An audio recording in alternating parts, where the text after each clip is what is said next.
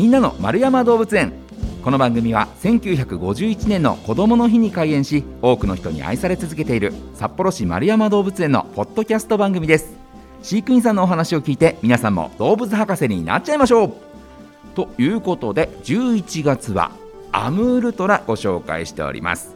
今週も先週に引き続きまして、えーご出演動物専門員の工藤沙衣さんです。工藤さんこんにちは。こんにちは。よろしくお願いします。お願いします。さあ先週先々週とこうアムールトラ、えー特徴だったりですとか、まあ、丸山動物園にやってきたばっかりなんだよなんてお話を伺いましたけれども今回のテーマはこちら。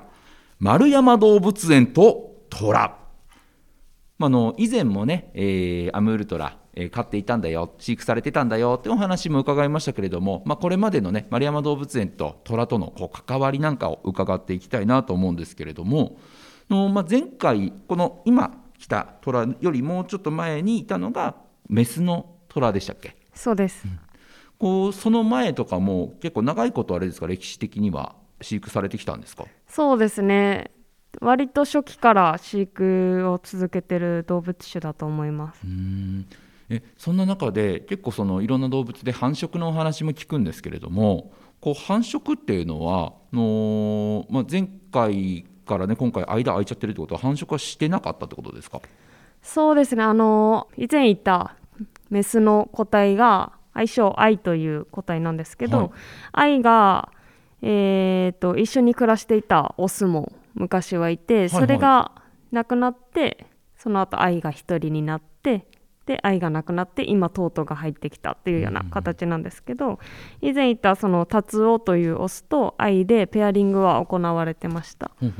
えじゃあそこに子供赤ちゃんはできた？でそこでは難しかったですあねできなかったです。ね。はい。えこれまでの丸山動物園の歴史の中ではこの繁殖に成功しはしてきてるんですか？アムールトラについては繁殖成功はないですね、えー。はい。あそんなにこう珍しいというか難しいんですか？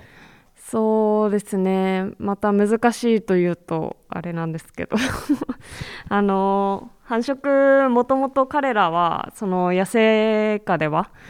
普通に行われることであって、はいはい。それを私たちが何らかの原因でできなくしてしまってるわけで、なので本来の彼らの生存本能として動物種を残していく本能的にその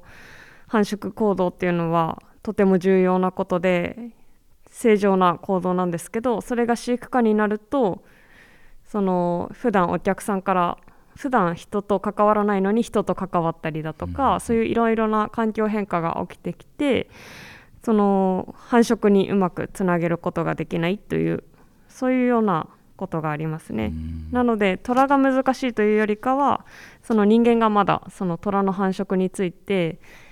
繁殖しやすい環境を作ってあげられてないということになるかなと思います。うんそっかこう周りに人がいる状態っていうところがこうストレスになってしまうのかはたまたまた違う原因があるのかっていうところをこう今は探っている状態というところですかね。そうですねうーん今回まだねあのやってきた虎が2歳ということですけれども繁殖期っていうのは大体何歳ぐらいからなんですか？と3歳ぐらいから繁殖はできる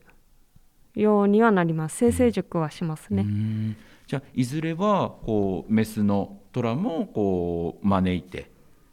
そういうイメージでいらっしゃるってことですかね。そうですね。いずれはメスも来てペアリングを行っていきたいなとは考えてます。うーん。こうやっぱり相性もあるわけじゃないですか。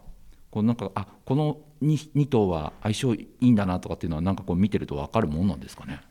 わかると思います、ある程度その2頭の様子だったりとか関わり方を見てるとああいいんだろうな悪いんだろうなっていうのはやっぱり感じる上っ面で感じることはあると思うんですけどやっぱり本当の相性っていうのは合わせてみないとペアリングしてみないとわからないかなと思いますね、うこうそのペアリングで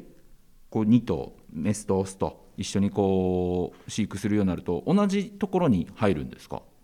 そうです。はい。同空間で飼育します、うん。なんか動物によってはねこうメオスとメスはその基本別々だよみたいな動物もいるじゃないですか。はい。虎は一緒で大丈夫なんですか？そうですね。はい。うんとペアアリングの時のお話。出産してからのお話。あなるほど。その タイミングがあるわけですね。そうですね、まあうんペアリング交尾させるのはやっぱりオスメス一緒じゃないといけないのでもともとでも一頭で暮らしてる動物種なので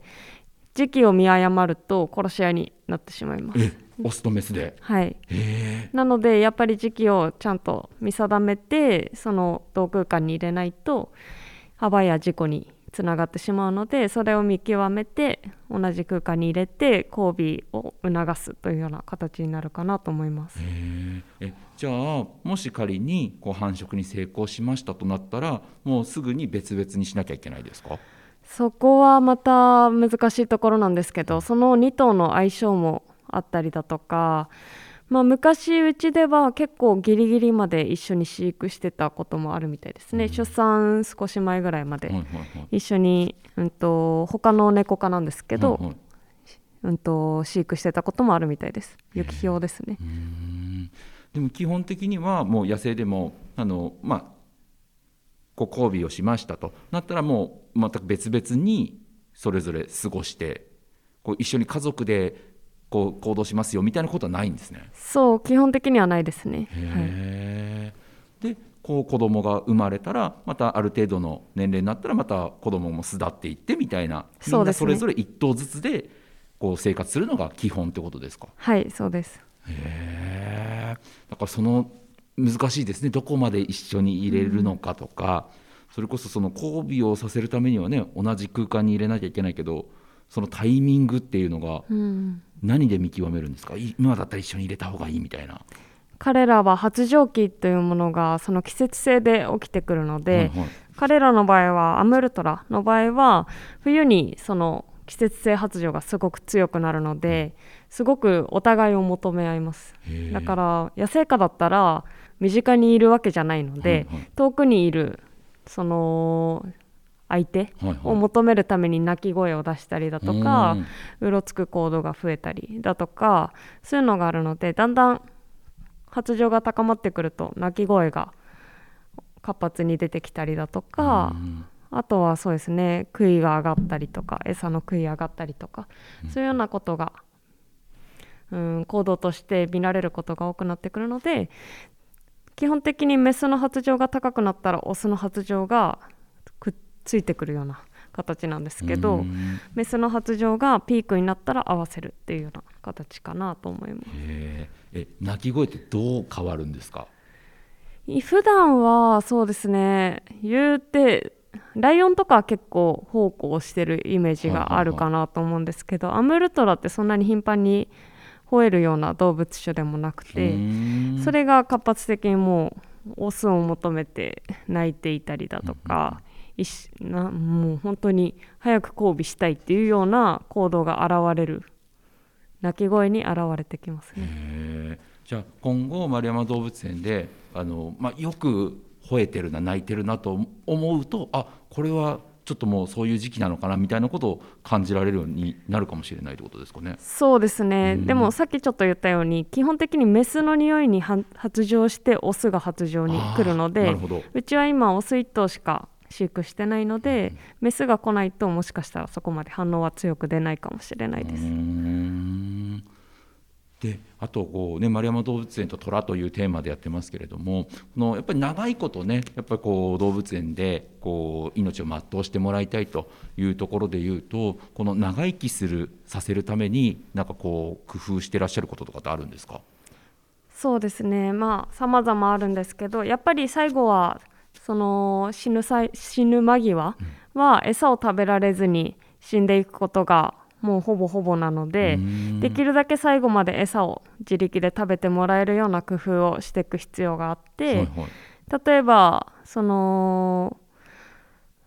年を重ねることによって好奇心よりも警戒心がだんだん動物って上がってくるものが多くて、はい今トートはすごく若い個体なので警戒心よりも好奇心が勝ってます。なのでその段階でできるだけさまざまな餌だったりとかうーん遊び道具だったりいろいろなものに触れ合わせることによって彼が17歳18歳になって年老いてきた時に餌の食欲がなくなってもこれが好きだっていうのが分かってれば指向性が高いものが分かってればそれを連続して給仕することができてより長生きさせることができるかなと思います。なるほど。食欲なくなっても好きなもんは食べられるよねっていう。そうですね。そっかそれも人間と一緒ですよね。そうですね、えー、えそんな中で、まあ、お肉はね基本揚げてると思うんですけどなんかこう他のものであこういうのも好きなんだみたいな食材食べ物ってあるんですか？今はまだその食安定してないので試せてないんですけど、うん、今後そのよく猫で与えてる家猫で与えてるようなキャットフードのカリカリだったりだとか、ウェットフードだったり、あとチュールだったりとか、そんなようないろんなものを与えてみてその中で彼が好きそうなものを決めておくというか理解しておくっていう感じですね。そっかじゃあ長生きしてもらうためにもこうこれからのこう関係性っていうところが大事なわけですね。そうですね。うん、まあ餌ってあれですか？そのお客さんがいる前で食べてることってあるんですか？それは時々によりますねその時々によると思います食べてるのが見られるラッキーなお客さんもいらっしゃいますねなるほど、はい、じゃあたまにねまれに